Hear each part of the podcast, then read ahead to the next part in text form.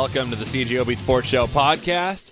On this episode, we get you ready for the Winnipeg Blue Bombers game in Edmonton. Winston Rose, defensive back, who leads the league in interceptions. We'll tell you how they plan to shut down Trevor Harris. Also, who did donuts on the Saint Vital Mustangs field that the Winnipeg Rifles share? Come on! Jordy Wilson, head coach of the Rifles, he's not happy about it. Why would he be? He explains what they plan to do about it. And finally, we talk to a Manitoba teen who's a rower and a cancer survivor who just participated at the Western Canada Summer Games. That is on the podcast.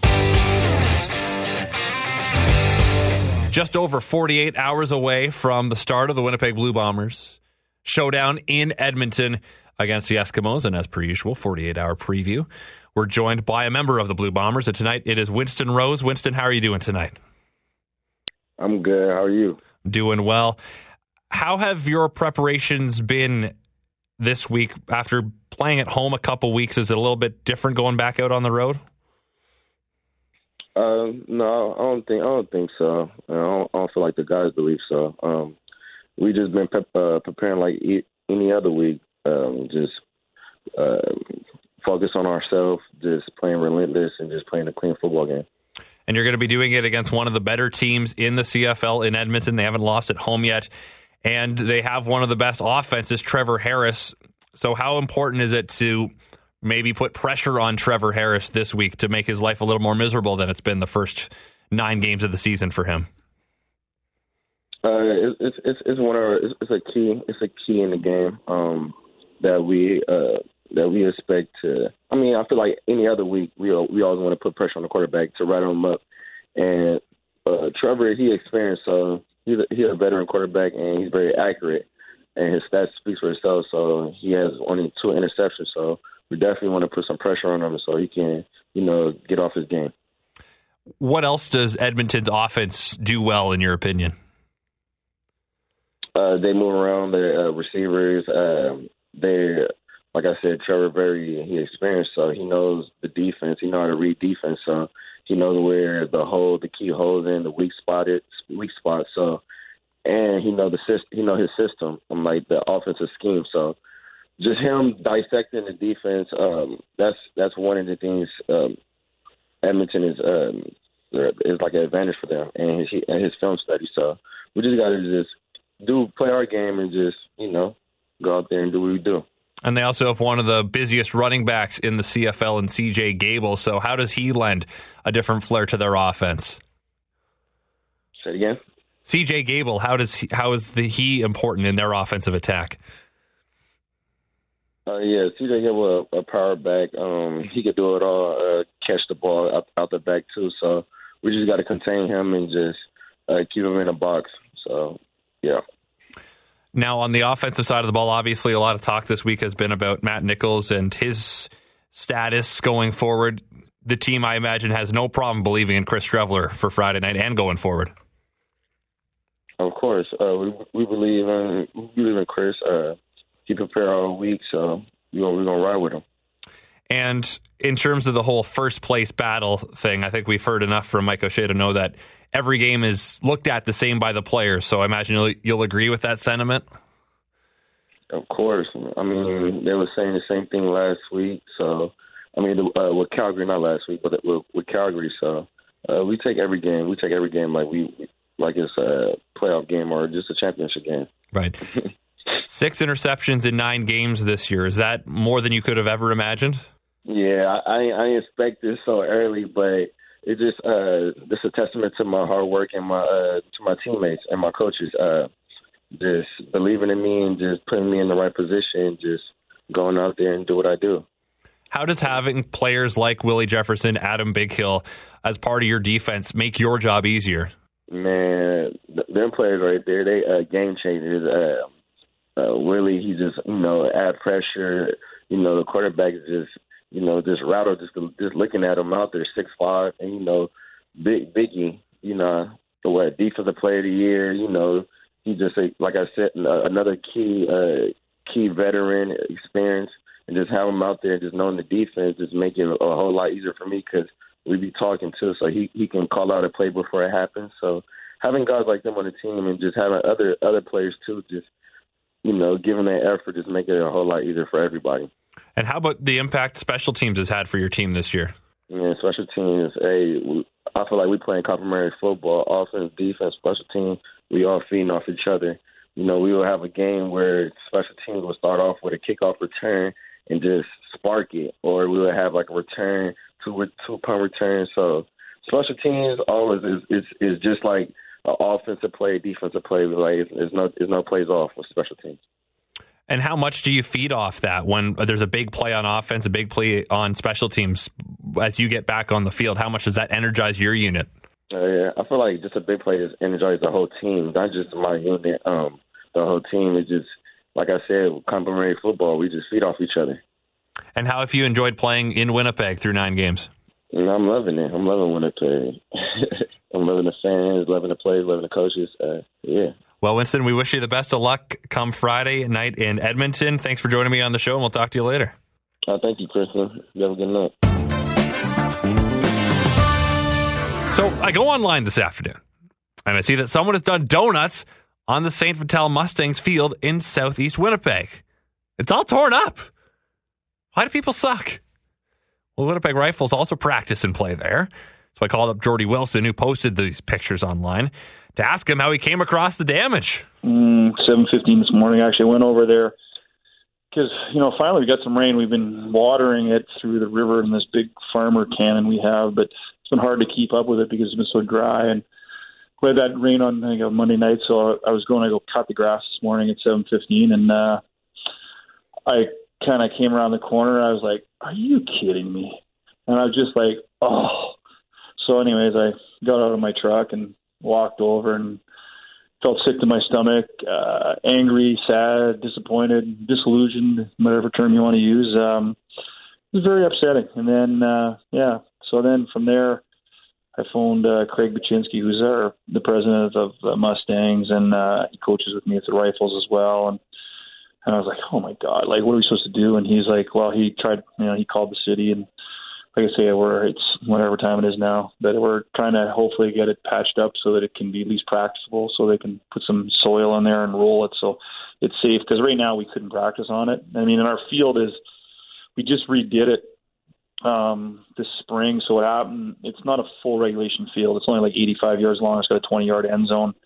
But it had been, you know, they put a bunch of topsoil in, they reseeded it. And between, like we put, when I say we, the Rifles put ten thousand dollars in, and the Mustangs, so we spent twenty grand on this thing to get it kind of up and rolling. And now it's got major damage to it. So now we're trying to overcome this, basically. So I'm trying to find out what we're going to do for practice this evening. So this is my next problem. So what, what, how much of the field is affected by this damage? Well, this is this is the problem. Like, so it's eighty-five yards. They basically went directly into the middle of the field and did don like four or five donuts. So the problem is on either side of the donuts, I've got about, let's just say, twenty-five yards to work with. So the problem is I got eighty players on my team, right?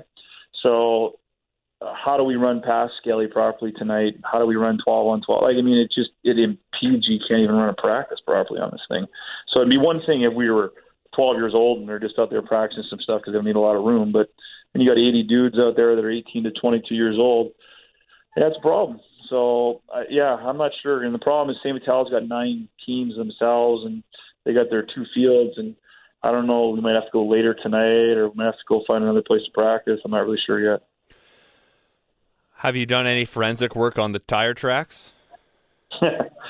Well, you know what's interesting? I don't know if there's any validity to this or not, but um, – the Frobisher family used to own that property, and I guess they sold it to the city at one point. But there's a, a bench that they've got right adjacent to our field, and they have a nice view of the river. And their family members come there quite often and, you know, reflect on life, and I guess probably think of their grandparents and their parents, et cetera. Anyways, one of the family members was talking uh, to Craig Baczynski, my coach and the president of Saint Vital, and they said that there's been a black truck that's lurking in that parking lot. Like, there's the old boat launch, the city boat launch there, and this truck is cut the lock that goes down to the boat launch a couple of times, and I guess this guy was watching them. They were snooping around how to get onto the field um, the other day, and I don't know. Again, I have no proof that it was them or who this person is. I don't even know.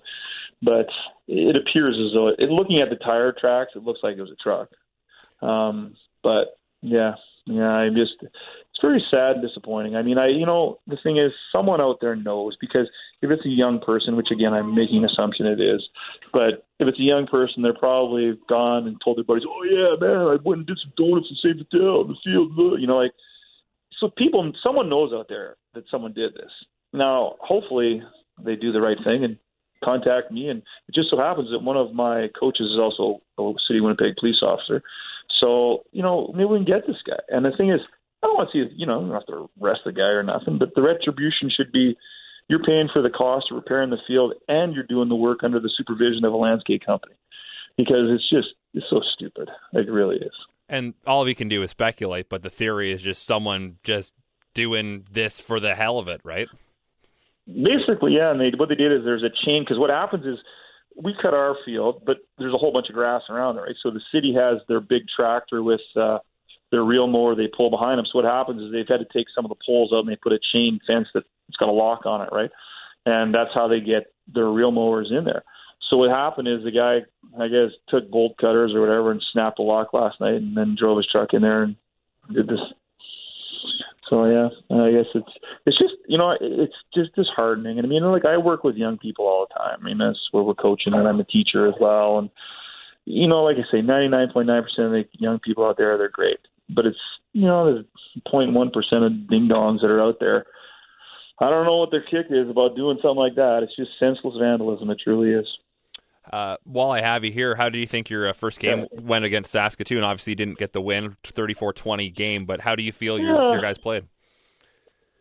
Well, you know, I, I would say this, like, you know, after watching, like, I honestly, after watching the tape, I'm more angry than I was when I watched it live, because, and I really believe this, that the better team lost, but the smarter team won. We made, well, I mean, we made some stupid errors, from penalties to, think about this. We had seven turnovers, we had four interceptions, and three fumbles, right? So what's the chances of beating a team at any level of football when you do that? And let alone the fact is, it was really, and it was, it was a one to two score game the entire game. With the volume of turnovers we had, they should have pounded us, and they didn't. Um, so, like, I know we're there, but the problem is this, is I was saying to the players, I was mad yesterday about it, is that I don't want to, we're not in this to be competitive. We're not in this to be five hundred. We're not in this to win the playoffs. We're in this to be national champions. And if you want to be national champions, you got to be smarter than what we did in that game. And you need to punish those guys, because they should have been going home with their tail between their legs. They shouldn't have been going home laughing. And that's the part that really ticks me off. Right. But there are some positives to take out of it. For sure. I mean, okay, there's, there's always positives. But, you know, I mean, in the sense that our offense and defense, I, I know, like, I'm not questioning their effort. Their effort was good. I, I questioned the effort on our special teams. I didn't like the way our special teams performed, but the effort was excellent on offense and defense. It's just that we've got to clean up some mental errors, and I believe we will this week, and uh, we'll move forward from here. Well, Jordy, I appreciate you taking time to talk to me today. Hopefully this comes to a uh, resolution that is in your favor, because it's unfortunate what's yeah. happened, and hopefully it all gets resolved happily ever after. That would be my hope too as well, Christian. Well, thank you for your interest, and have a good night. We've done a number of stories on athletes and coaches from Team Manitoba at the Western Canada Summer Games, recently wrapped up in swift current. We continue that trend tonight with Katie Searhouse, a seventeen-year-old rower who has also overcome cancer in her young life. She joins me now on the show. And Katie, let's start with your experience in swift current. How'd it go? It was amazing. Yeah, it was really fun. And uh, Team Manitoba, I understand, did pretty well in the water. Yeah, actually, yeah. I think we had probably, I want to say, four silver medals and a lot of bronze medals, yeah. So well, we did pretty good. Now, how long have you been a rower? I've been rowing for three years. This is my third summer, so like two and a half to three years. And yeah, it's really fun. It's more of a sport that you like transfer into when you're older. Why do you think that is? Uh, just because like, it takes a lot of coordination and strength. So like after you've done some sports in, in your childhood, then you come try it out and it's easier to get into. So what initially drew you into the boat? Um, well, Janine Stevens, who's the head coach, um, was coming to schools and trying to recruit people. So she came to the school that my mom works at, and she was trying to get kids for the twenty seventeen Canada Summer Games. So my mom decided me and my brother should try it, and we both tried it and really fell in love with the sport. Um, my brother quit, but I have stick, stuck with it, yeah. And so your first, I guess, real big experience then would have been the games here in Winnipeg, right? Yeah, twenty seventeen for sure. So what was what was that introduction like? It was kind of crazy because I mean we joined in pro- we joined in the spring right before the summer, and they just needed people. So I was named as a spare, and my brother was on the team. And so I was just crazy right into the twice a day summer practices, but it was really amazing to get that exposure. And you stuck with it. What is the workout like for you, and how early do you have to get up to do it? Uh, rowing is probably one of the most physically demanding sports I've ever done, actually. Um, in the summers, we start practice at five thirty in the morning, so that means getting up at four thirty and leaving my house by five a.m. Monday to Friday, and then Saturday is typically a seven thirty practice. I get to sleep in. Yeah, so that's considered a sleep in. What time do you have to go to bed then? Uh, nine sounds good, but sometimes it's just closer to ten. So in terms of your summer social life then, you really don't have one? Yeah, no, it's got to be like earlier in, in the afternoon and stuff. You mentioned you played other sports growing up. What were they? Yeah. I did, well, I did do like dance when I was younger, but I quit that. My main ones have been hockey and soccer and like cross-country running. And how did they help you row th- with rowing, do you think? Um, well, rowing is a very different sport than like the hockey and soccer where it's like the racing versus like it's more of a team playing together and making plays. But I think it really it just gives you that endurance and like competitive attitude to try and win. And you mentioned Janine Stevens, who was on the show last week. How much did her, uh, I guess, coaching prowess and her experience at the Olympics help you out? Well, I mean, it was amazing to have an Olympian as our coach. Because she's, like, been in our, like, positions before. She's gone through. She went to some Canada Summer Games, so she kind of knows what's going on, and it, she gave some really good advice because you know, really know that she knows what she's talking about. Now, a few years ago, you were diagnosed with cancer. How did that affect your your childhood and really your athletics? Yeah, that was definitely a big full stop, like, uh, stop doing the sports, really focus on trying to get better. And it, it did. It definitely wiped me out quite a bit, and it took a lot of work to get back to where I am today.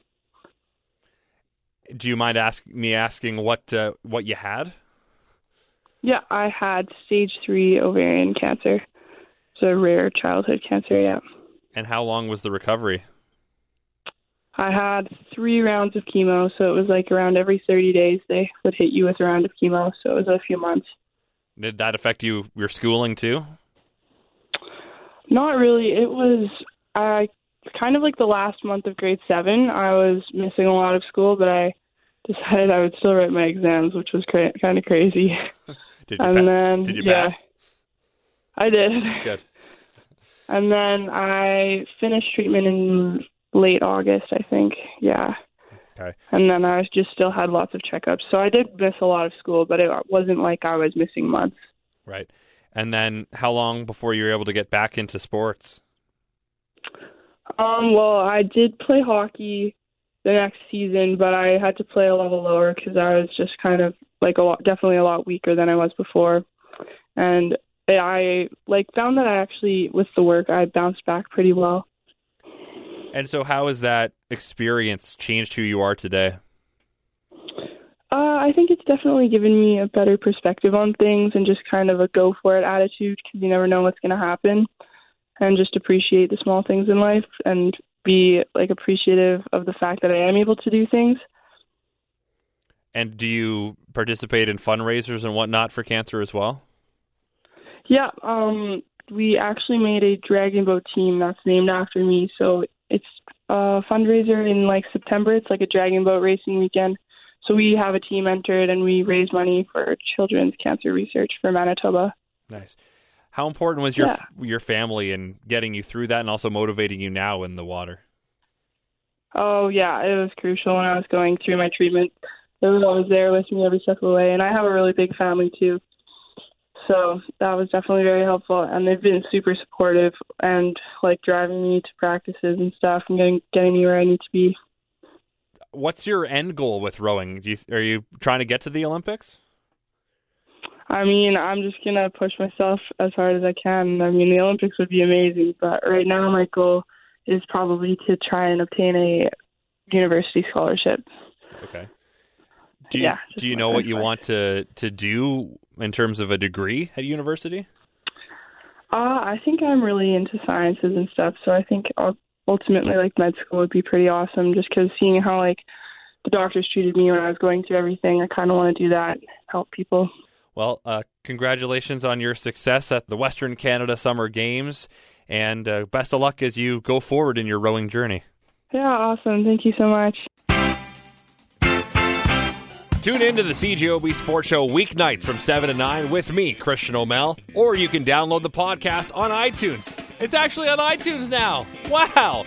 If you got an Android, then I think you're out of luck, but Apple products, you're good. So listen to the podcast. Please subscribe. You can rate it. What's the worst that could happen?